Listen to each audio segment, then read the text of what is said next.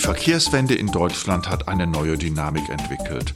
So wird der Verkehrsraum immer stärker von Fahrrädern beansprucht und es wird immer mehr Elektronik in Fahrzeugen verbaut. Das bringt auch neue Herausforderungen für die Verkehrspolitik mit sich, die der GdP-Landesverband Nordrhein-Westfalen im Jahr 2021 in einem verkehrspolitischen Programm zusammengefasst hat. Darüber habe ich mich mit Michael Mertens unterhalten, dem GdP-Verkehrsexperten und Vorsitzenden der GdP in Nordrhein-Westfalen. Herr Mertens, was verstehen Sie unter dem Begriff Verkehrswende? Welche Veränderungen werden unseren Straßenverkehr in den nächsten Jahren revolutionieren? Verkehrswende ist ein großer Begriff und ich glaube, jeder wird was anderes darunter verstehen. Für mich und uns sind zwei Themen entscheidend. Erstens werden die Mobilitätsformen sich verlagern. Das Auto bekommt Konkurrenz. Es macht sich aber auch selber Konkurrenz durch unterschiedliche Antriebsarten. Der Verbrennungsmotor wird nicht mehr die Nummer eins bleiben. Elektromobilität wird dazukommen, vielleicht sogar Wasserstoff als Antriebsart oder irgendeine Antriebsart, die wir heute noch gar nicht kennen.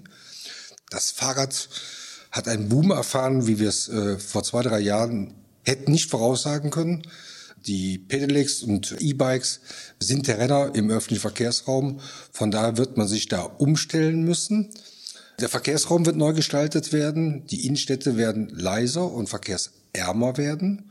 Und wir müssen darauf achten, und das ist die Aufgabe der Polizei, dass das Thema Verkehrssicherheit nicht in den Hintergrund gerät, sondern weiterhin hohen Stellenwert bei der Verkehrswende haben wird. Warum muss sich die Gewerkschaft der Polizei überhaupt zu diesem Thema äußern? Sie sind doch Ordnungshüter und keine Verkehrspolitikerinnen und Verkehrspolitiker. Das Thema Verkehrssicherheit habe ich schon angesprochen. Also das wird äh, ein wichtiges Thema bleiben. Wir haben immer noch die Situation, dass zehn bis elf Menschen täglich auf Deutschlandstraßen sterben.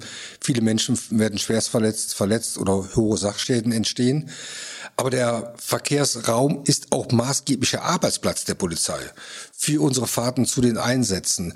Um Kriminalität zu bekämpfen, deswegen müssen wir auch da darauf achten, dass wir unsere Mobilität im Verkehrsraum als Polizei auch erhalten. Also Verkehrssicherheit und Verkehrsraum für die Polizei sind zwei wichtige Themen. Verkehrspolitik wird ja auch immer vom Verkehrsministerium gemacht, was bislang immer fest in CSU-Hand war.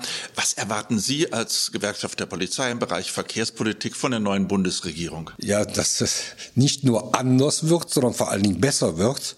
Ich bin noch ein bisschen negativ beeindruckt von der Diskussion um die Bußgelder, die wir unlängst führen mussten. War ich erschrocken, wie dilettantisch in einem Bundesverkehrsministerium gearbeitet worden ist. Aber ich erwarte auch, dass wir uns breiter aufstellen in einem neu geführten Bundesverkehrsministerium, dass es nicht nur um Wirtschaft geht, sondern um neue Gestaltung des Straßenverkehrs, der Verkehrsräume, der Mobilität. Also eine Abwägung zwischen Verkehrsraumgestaltung, Mobilität, Sicherheit und auch Wirtschaft. Mit Ihrem Schwerpunktthema Verkehr stehen Sie ja auch polizeiintern in starker Konkurrenz. Ob Clankriminalität, Steuerhinterziehung oder Kinderpornografie. Viele Ermittlungsthemen sind wichtig und die Ressourcen sind begrenzt. Warum benötigt gerade die Verkehrspolizei in den nächsten Jahren besonders Aufmerksamkeit, mehr Fachleute, mehr Eingriffsrechte und eine bessere Ausrüstung? Also all die Dinge, die Sie in diesem verkehrspolitischen Programm fordern. Der Bereich der Verkehrsüberwachung und vor allen Dingen oftmals vergessen der Verkehrsprävention findet nicht die Berücksichtigung in der breiten Öffentlichkeit und innerhalb der Polizei, ähm, die sie eigentlich verdient hätte.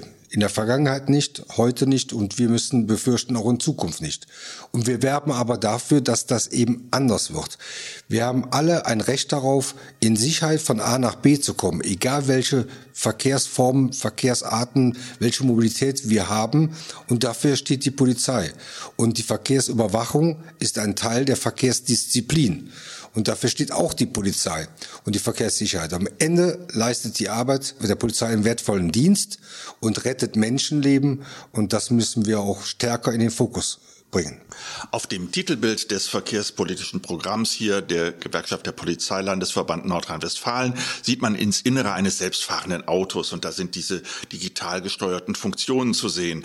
Das führt mich zu der Frage, welche Herausforderungen für die Verkehrspolizei sind denn mit diesen neuen technischen Möglichkeiten verbunden? Ja, komplett neues Fahrzeug, noch komplett neue Überwachungsmöglichkeiten, aber auch Herausforderungen. Das macht sich am allerdollsten bei der Verkehrsunfallaufnahme. Dort müssen wir Unfallspuren sichern, wir müssen den Unfallhergang rekonstruieren, wir müssen feststellen, wie ist was passiert. Und das geht nicht mehr alleine mit Bremsspuren. Spätestens seit ABS ist das schon eh Geschichte gewesen. Das geschieht auch nicht mehr nur über Spuren auf der Straße, sondern die meisten und die sichersten Spuren sind im Fahrzeug und zwar digital. Jeder Vorgang kurz vor dem Unfall kann durch Auslesen der Daten rekonstruiert werden. Und hier stellt sich die große Frage, wem gehören die Daten und wie kommt die Polizei bei Bedarf an diese Daten? Und wir können vieles rauf und runter diskutieren.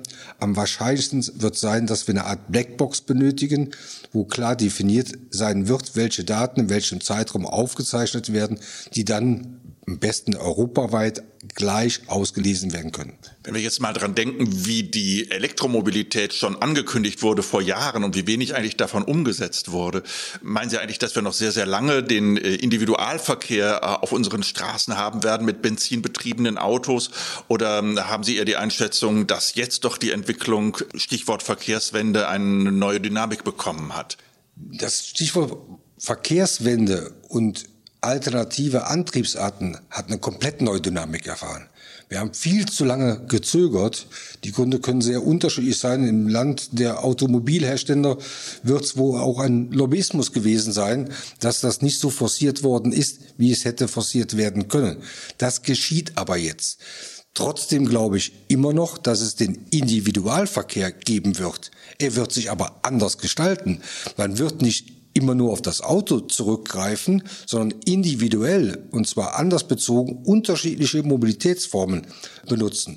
Das Auto, Carsharing, öffentliche Verkehrsmittel, die vielleicht auch ganz anders gestaltet sind. Auch das Fahrrad, Elektromobilität wird dann nochmal übers Fahrrad anders definiert werden. Also individuell bleibt der Verkehr, aber er wird breiter aufgestellt sein. Jetzt steht in dem verkehrspolitischen Programm einiges zur Reglementierung der Autofahrerinnen und Autofahrer drin. Ich frage mich dann immer, müssten nicht eigentlich auch die Radfahrerinnen und Radfahrer reglementiert werden? Denn die fahren ja auch manchmal einfach nach Gutdünken und denken, für sie gilt keine äh, Straßenverkehrsordnung. Sie haben aber einen ganz großen Sympathiebonus momentan im Rahmen der Verkehrswende. Da ist doch auch ein gewisser Spagat zu bewältigen, oder? Ja, es entsteht aktuell ein Kampf um den Verkehrsraum. Die Fahrer wollen einen Teil der Städte für sich erobern erobern. Ich sehe das gelassener. Wir müssen den Verkehrsraum aufteilen auf alle Mobilitätsformen und zwar gleichberechtigt. Und es darf kein Kampf, sondern ein Miteinander sein, muss es sein.